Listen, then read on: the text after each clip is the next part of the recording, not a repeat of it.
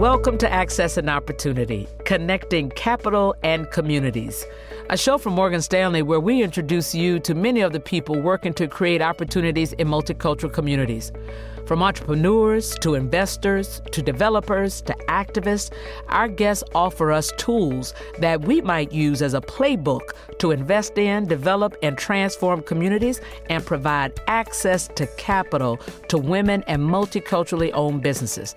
I'm your host, Carla Harris. I lead an organization that acts as an urban pioneer. That's my good friend and Morgan Stanley alum, Hope Knight. Hope is the president and CEO of the Greater Jamaica Development Corporation, and she's also a member of the New York City Planning Commission. It is hard not to be in awe of Hope. She has long been a known champion for community revitalization and economic development. She was at the forefront of the resurgence of Harlem that spurred jobs and commercial real estate investment all throughout Upper Manhattan. Now, she is the critical person to the revitalization efforts in Jamaica, New York, in the borough of Queens. Now, when we started talking about this podcast, hope immediately came to mind. It is widely known that strategic partnerships have become the most popular means of getting community development projects done.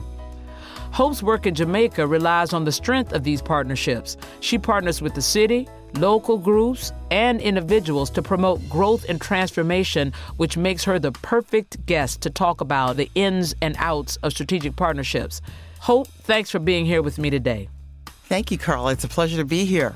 Now, Hope, you've called the Greater Jamaica Development Corporation an urban pioneer. How does your organization fulfill that role? We own property. We have created an office. We own a market. We own parking facilities, and we deploy these assets into strategic projects for community use. How did you decide on those assets? Because they're they're very disparate. So let me talk a little bit about the origin of Jamaica and its resurgence. So in the late 1960s, early 70s, many urban centers were in decline. There was lots of flight to the suburbs, and these urban centers were left to decay. They had formerly been the seats of commerce and lots of vibrant commercial activity the Greater Jamaica Development Corporation was able to acquire some of these assets mm. at very under market prices. And so parking lots we were able to acquire, we were able to acquire an office building. We redeployed a space that was dormant into a food hall.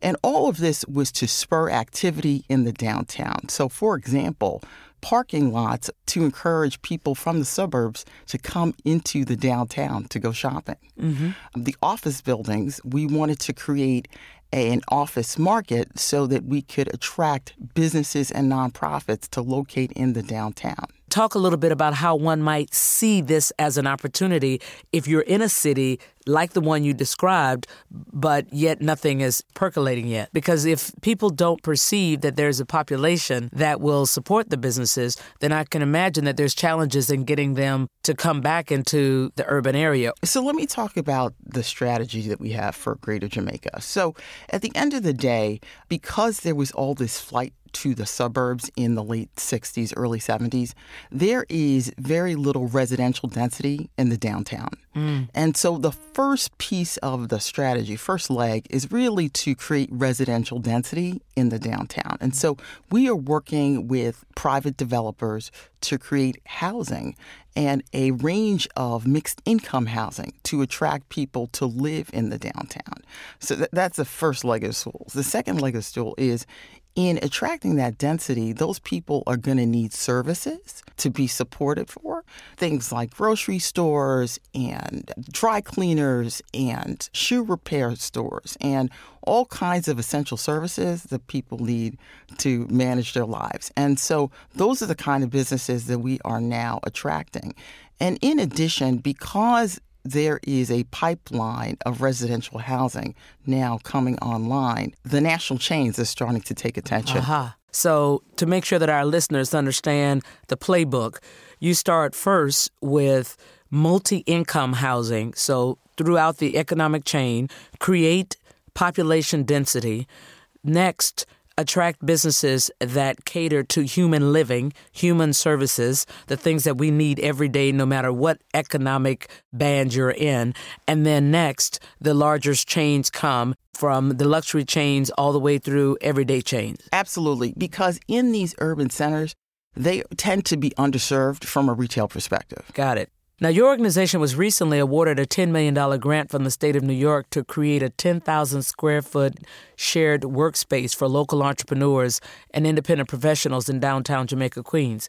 So, first, let me say congratulations, Hope. Not easy to do.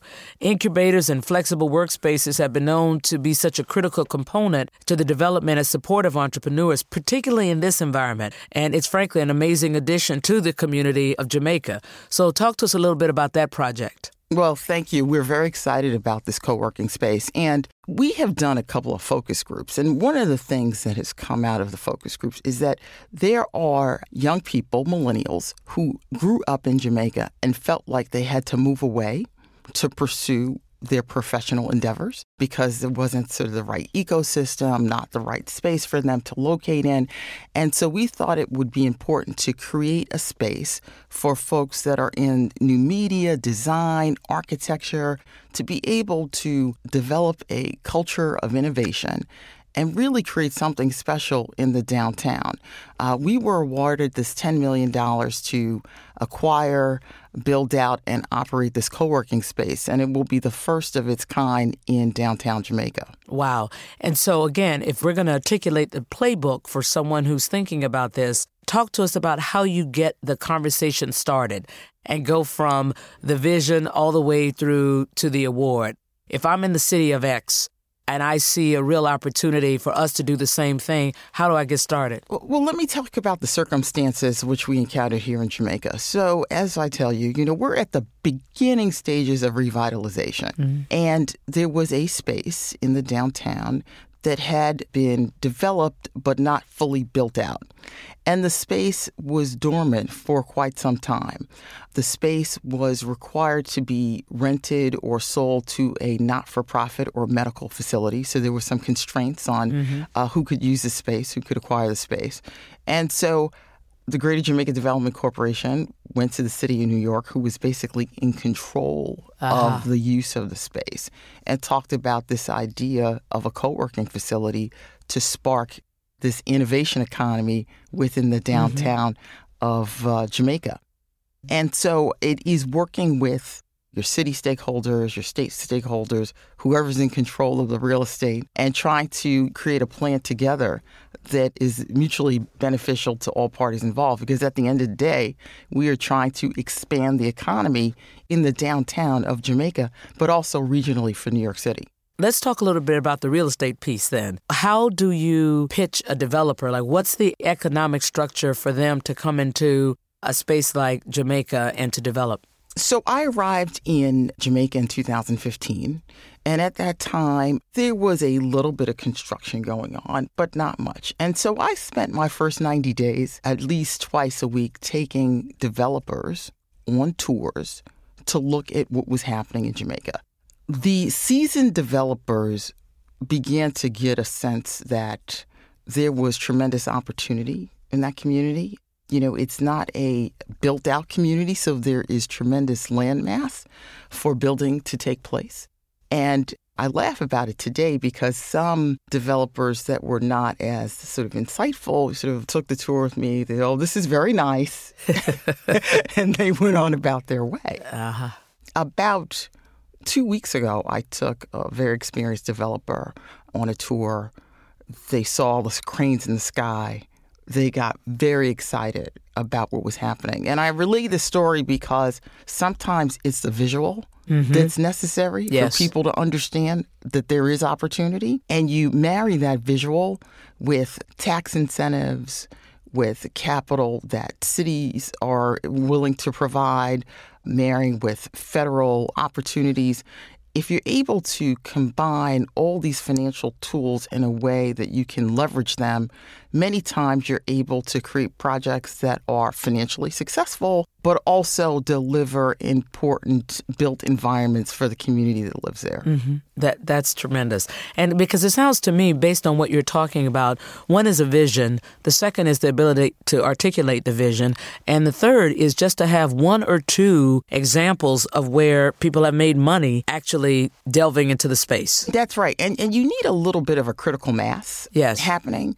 You know, Jamaica has great proximity to the airport. And there were a mix of various hotels, you know, in the downtown center.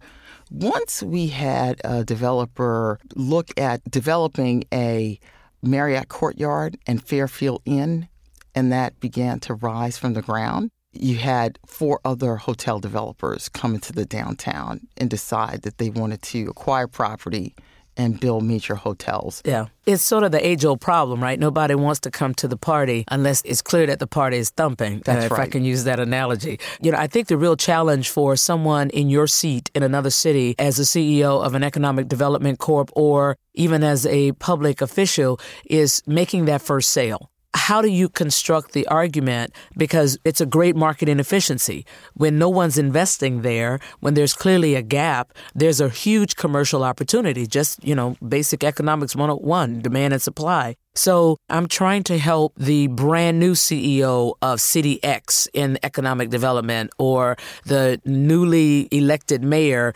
who's in their late 30s, early 40s, who's trying to get their arms around this and it hasn't happened in their city for a few decades. That first one, because as you said, the visual, the first one creates momentum. Well, I think sometimes it's necessary for the economic development entity to actually do the first one they have to actually lead the market.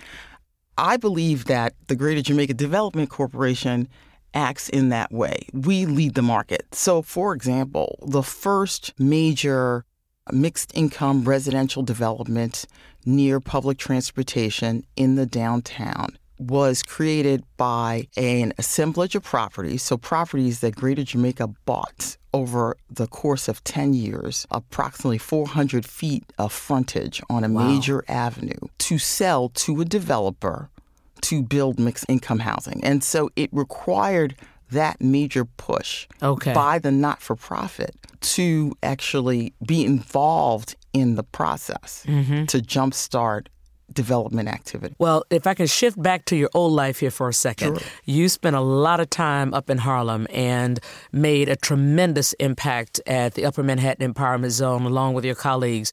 Can you walk us through the project that you think has had the greatest multiplier effect if you think about your over a decade of experience there? There is a project on 116th Street and the FDR Drive, which is a 600,000 square foot retail complex. And in that community, as I mentioned earlier, you know, dearth of services, underserved from a retail perspective, it has created, you know, regional economic activity, generated a thousand jobs, and really, you know, created a shot in the arm for the community of East Harlem. So this was a six acre parcel, old wire factory that had been dormant for decades. And two sponsors owned the property jointly took about 15 years to get the project wow. in construction and developed. Today, that project contains a Aldi's, a Burlington Coat Factory, a PetSmart, and at its opening, the first Target and Costco on the island of Manhattan. Wow. UMEZ provided $40 million in triple tax free bonds and $15 million in direct loan capital. Um, this loan capital was at very favorable terms and was a critical component of the capital stack. Uh, New York City provided other incentives, and there were approximately 13 lenders wow. in this transaction. I mean, that's how difficult it is to get yeah. these deals done.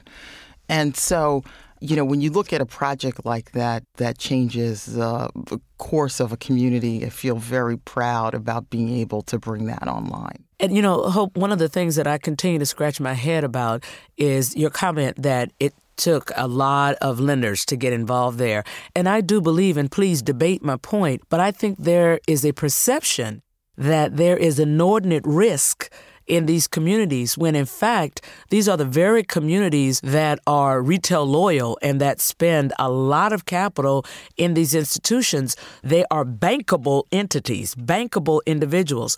So I continue to marvel at how people perceive that there's an outsized risk when in fact the data tells you differently. I mean, am I wrong there? You're absolutely right. And when you talk about these retail chains in urban centers, generally they're the highest grossing stores in the region yes. where they exist. And yes. so you hear that over and over again. And I will tell you, I am a little frustrated because we are now 10 years away from sort of proof of concept with respect to urban retail and how profitable it could be. And I still feel like we have retailers that I talk to to attract to Jamaica that are still sitting on the fence because they perceive that there is still tremendous risk in that type of transaction. Yes, and you know, in many cases, a lot of this data is public data. Absolutely, and I think that we got stuck in the crisis 2008 yeah. and it took until about 2014 before lenders came back to these markets and have decided to invest in a very significant way. And there's still great opportunity right. as far as I can see. Let's pivot for a moment to specifically focus on access to capital in a different way. You know, Hope, we've been talking about community development and community investment from what I'm going to call an institutional standpoint. The Economic Development Corp setting up investments in the city to attract other investments for again, above market opportunities. But there's also another opportunity that I would call is at the individual level targeting specifically entrepreneurs. And that's in the form of nonprofits who are working in this space in the community, like a Grameen, like a TruFund, for example. And you happen to be on the board of both of those organizations. So, can you talk a little bit about how they actually close the gap by providing access to capital specifically to entrepreneurs? So I joined the board of Grameen America in 2010. Um, this is an entity that was created by Professor Muhammad Yunus of Bangladesh.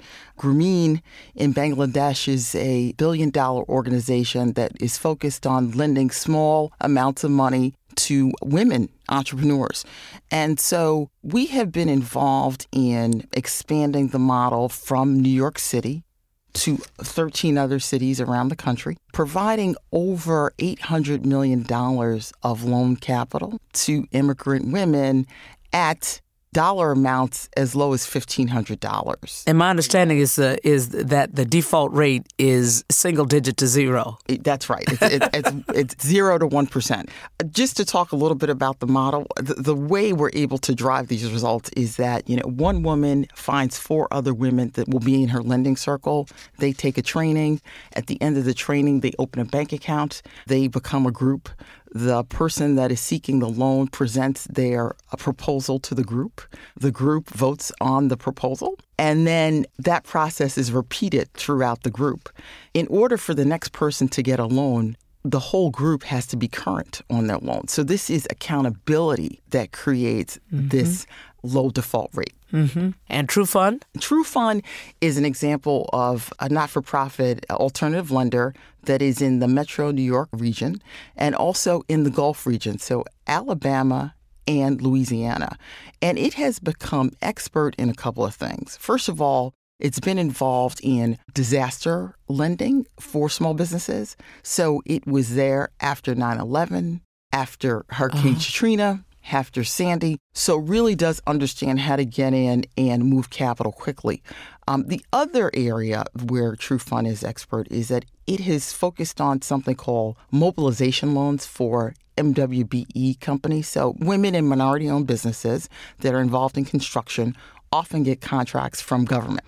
And you need some capital to get yourself going to either buy supplies or to pay subcontractors. And TruFund has figured out how to put in place a model that will lend funding for these contracts that small businesses are able to get access to. Okay. So is there an opportunity for investors to play in that space if they don't want to start that greenfield in their own right? If there's, is there an opportunity to partner with a TruFund, invest in a TruFund to get access to those investment opportunities? Absolutely. I think that you can partner with a TruFund. Banks have the greatest opportunity to be able to partner with a TruFund to deploy capital to an intermediary that can get capital to the places that, you know, historically banks haven't been able to place. They don't have the expertise with this particular borrower. Mar- market segment, that's right. Understood. Understood. Uh, what key takeaway or advice can you share on the benefits of these strategic partnerships and accessing capital to spur economic growth? I think that it takes partnership to get many of these critical problems solved in urban communities. I look at New York City, and New York City is, I think, a model of being able to get private capital to invest in public infrastructure, for example, in exchange for being able to build greater density. It's so important that the public, the private, not for profit sector work together to solve a lot of these thorny problems that we've been grappling with. Yes.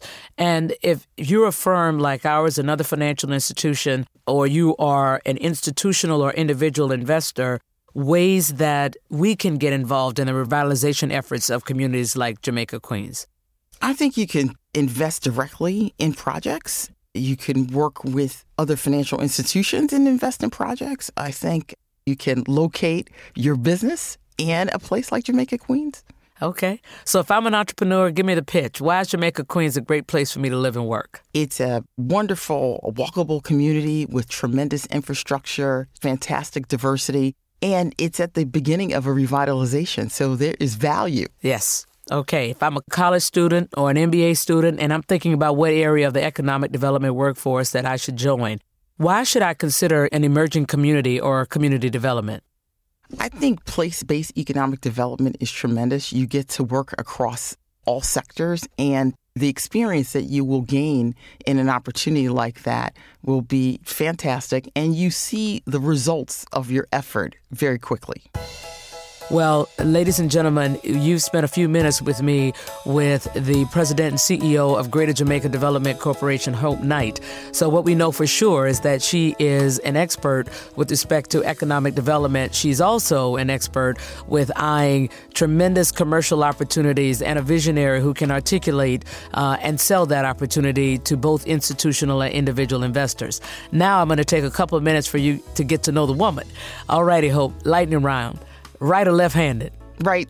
Favorite attraction in Harlem? Morris Jumel Mansion. Favorite attraction in Jamaica, Queens? Rufus King Museum. City or countryside? Always a city. Winter or summer? Fall.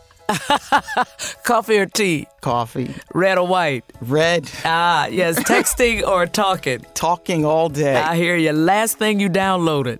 Dan Doctoroff's book on New York City. Oh, cake or pie? Cake. Favorite city in the U.S.? San Francisco. If you could host a talk show, who would be your first guest? Carla Harris. Oh, thank you, girl. Surprising fact about Jamaica. The seat of commerce in the late 1700s was the place where trading took hold with respect to farm products and all kinds of other commodities. Hope Knight, thank you very much. Thank you, Carla. Thank you all for listening. I'm Carla Harris, and we'll be back soon with another conversation about access and opportunity.